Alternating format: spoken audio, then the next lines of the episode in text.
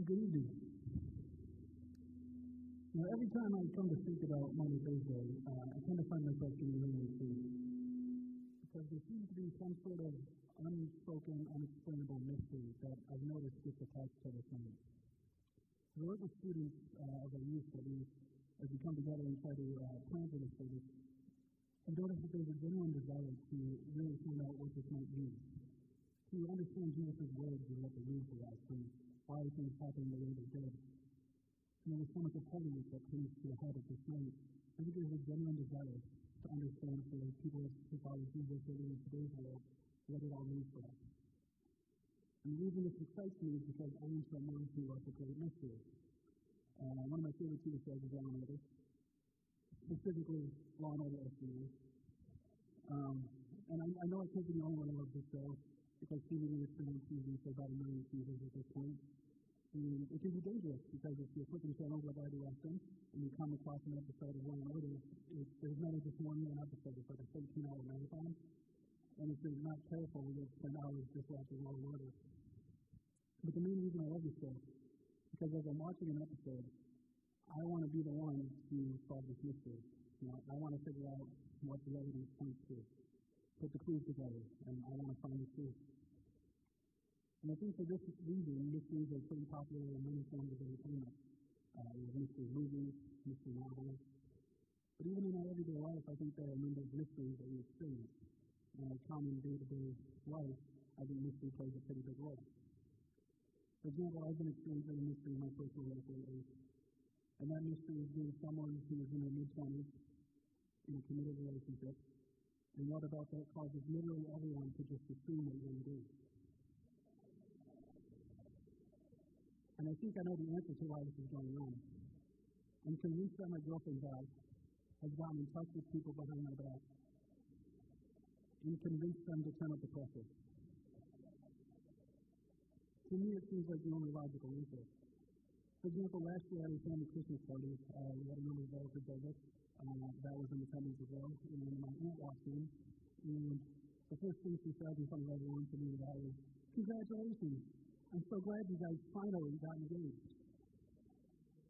The only problem is you had not, in fact, finally got engaged.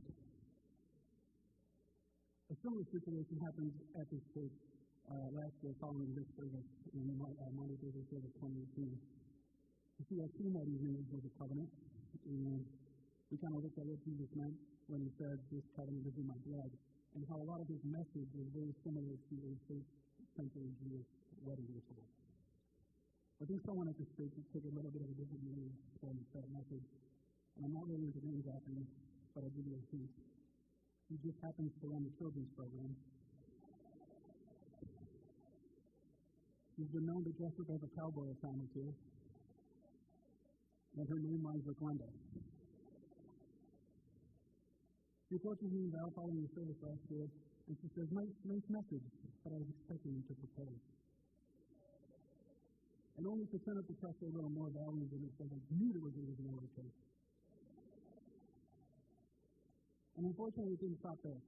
Um, a few months later, uh, we had a staff meeting, and we were having our weekly staff meeting. We always have a Bible study before a staff meeting. Randomly, for some unexplainable reason, Brenda came to me and in front of everyone at the game goes, How come you're not engaged yet? We were supposed to be having a Bible study on the Beatitudes. Instead, I got a 20 minute lecture about how blessed are those who pay not. It's a mystery I'll, I'll never understand. But there are certain mysterious aspects that can be found in the Bible, too. And our theme tonight has a spectacle of mystery attached to it.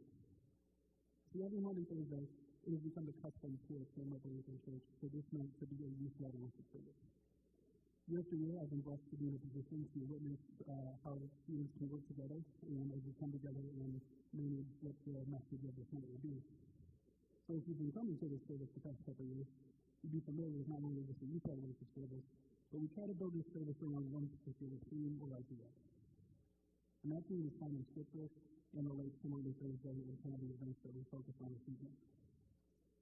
In the past, uh, some of the things we have, some of the things we have focused on, as I mentioned last year, was covenant. We've also looked at light and darkness, um, discipleship, as well as prayer amongst a few others.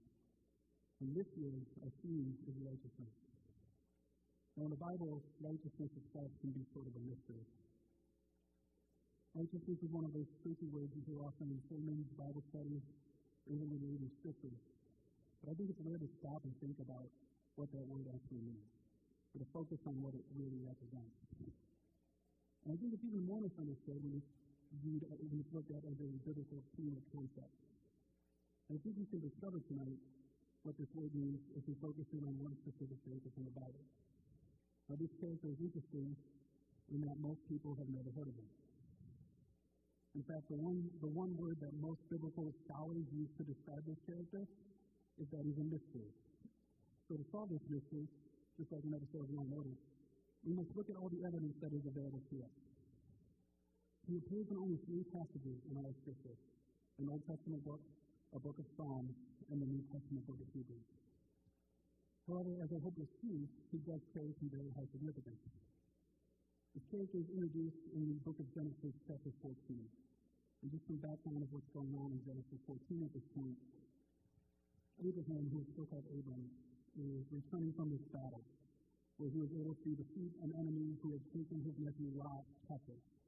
And he defeats his enemy in this battle, he has freed Lot, his nephew, and he's now returning from this battle. And it's at this point where we're introduced to the character we're going to focus on this evening, named Melchizedek. Now, Melchizedek is identified as the king of Salem and a priest of God the Most High. And what Melchizedek does is he goes on to give Abram this blessing. And he, does, he gives him this blessing in the name of God the Most High, and he then thanks God for delivering his victory to Abram. But before he actually blesses Abram, he has a celebration with him.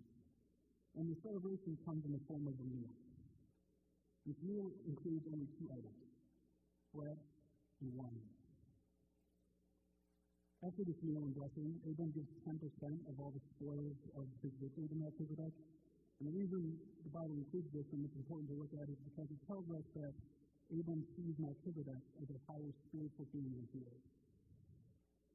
The second time Melchizedek appears in Scripture comes in Psalm 110, which is one of our scripture readings tonight. Now, Psalm 110 is a very important psalm in the Bible. It has the distinction of being quoted or referred to more times in the New Testament than any other passage, chapter, text, or psalm in all of the Old Testament. So this psalm is quoted more times by New Testament writers than any other text found in the Old Testament. Psalm 110 is also completely about the coming Messiah. And it's in this very important psalm that the name Melchizedek is mentioned again. In reference to the coming Messiah, Psalm 110, verse 4, says that the Messiah will be a priest forever in the order of Melchizedek. So we know from this passage that Melchizedek and the Messiah are linked. They have some sort of connection to each other. Third and final passage from Scripture we have on Melchizedek is from the book of Hebrews. And it's from this passage where we get to know some of, some of the characteristics of Melchizedek. In this passage, we learn that Melchizedek is someone who has no record of when his life began or ended, but people actually recognize him as someone who had no beginning, but always was. He's again referred to as the King of Salem. But there's one thing to know about the city of Salem in Genesis. Salem takes on another name later on in Scripture. And the name of Salem becomes known as the city of Jerusalem, commonly pronounced Jerusalem. And the king of Jerusalem is recognized as being a king of peace. Now, the last bit of evidence we have in Melchizedek is what the name Melchizedek actually means. Now, name meaning in Scripture is pretty important. Oftentimes it can tell us things we need to know about the character, but it also tells us how that character fits into the overall narrative of the Bible. And Melchizedek's name literally translates to King of Righteousness. So to reiterate all the evidence, this King Melchizedek, who is also a priest, his kingship includes justice. His name means righteousness. He offers a meal to Abram of bread and wine as a celebration of a victory that was delivered by God. Thousands of years later, another meal would take place. This meal would be given by another king, and it would take place in the city of Jerusalem. The meal was made up entirely of bread and wine, and this meal would also be a celebration. The followers of this king, known as his disciples, came to me thinking they'd be celebrating the holy holiday of Passover, but in fact they were celebrating a victory that was delivered by God. A victory which also included the defeat of an enemy and a people that were being a people that were captive would be freed. All of Jesus' words, all of his actions at this celebration, they were all pointing to, they were all talking about a victory that hadn't happened yet, but was about to come to pass. At this meal, just like was the case with Melchizedek, Jesus offered his followers bread and wine. But there's something very interesting that happens in Genesis. There's one more connection to be made with the Lord's Supper. See, the very next passage in Scripture in Genesis, after Melchizedek encounters Abram, we get the account of one of the more widely known promises that God gives to Abram. When God promises Abram that his descendants will be as numerous as the stars. Now, it's a promise that Abram needed to be reminded of time and time again throughout the book of Genesis. For various reasons, uh, a few years go by, Abram and his wife kind of took about things and made some bad decisions, and God would again come to Abram and remind him of the promise that he made to him. At the Lord's Supper, Jesus makes it very clear what this is all about. He makes it clear what his words and actions mean because he says a phrase.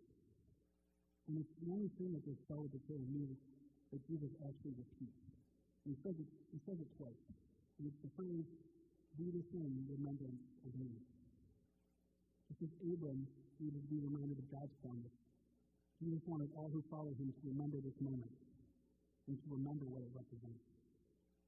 And it's important, too, I think, to point out that this wasn't a suggestion or a request that Jesus had. It's actually a command. Jesus is saying, you will do this in remembrance of me. Now, that might seem weird or, or but actually, it wasn't the only command Jesus gave us at this final meal. The next command comes from John chapter 13, verse 34, which says, So now I'm giving you a new commandment. Love each other. Just as I have loved you, you should love each other. The two commands Jesus gives us this evening are to remember and to love. Specifically, to remember his love and then give it to others. And I think this is the answer to the mystery of what righteousness truly means. See, the common link between Melchizedek and Jesus is that in both these events in the Bible, God is attempting to reveal himself to us. He wants us to know him and his character personally. Time and time again throughout Scripture, God attempted to reveal himself to his people. He never meant to be a mystery to us. And the way in which he reveals himself on this evening, the celebration of the Lord's Supper, is found in the bread and the wine. When Jesus takes the bread, he says it represents his body, and he's going to be, it's going to be broken, and he's doing this for you. When he takes the wine, he says, This is my blood, and it represents what I'm going to do for you. Jesus wants us to remember forever what it is that he's doing. And what it is that he is doing is he is giving us his righteousness in taking our sinfulness. And he commands that we remember forever that his righteousness is greater and more powerful than our brokenness. And I, hear this a lot when I uh, work with students, and I've experienced it myself. And I think it's because we have this human condition where we so often listen to voices coming from God it says we're not worthy of this offer, that we've done too much, that we've messed too many things up, that we've strayed too far. Or if that somehow God knew who we really were, he'd be disappointed. But notice how all those lies are all about us. They want us to focus on what it is that we've done. But what Jesus says at this meal, and what he really wants us to remember about this night, about this ritual, that it's all about him. It's all about Jesus not us. Don't focus, don't focus on what it is that we've done. Focus on what He has done for us. See, righteousness is defined as the quality of being justified.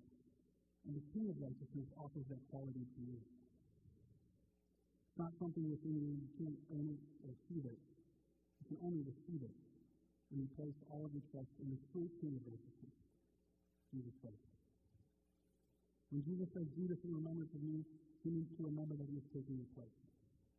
And he is aware of your messiness. He knows exactly who you were. But he wants you to know him. Melchizedek's encounter with Abram was God letting Abram know him on a personal level. And tonight, God wants you to know Him on a personal level. That's what this meal is all about. He wants to reveal Himself to you personally. He wants you to know that His righteousness is sustainable for you. In a few moments, as we go into your time of communion, I challenge you to remember what God said He's going to do. Remember to look for how God is revealing Himself to you tonight. You're invited to come to the table and find your true identity when you look for it in the true relationship. Amen.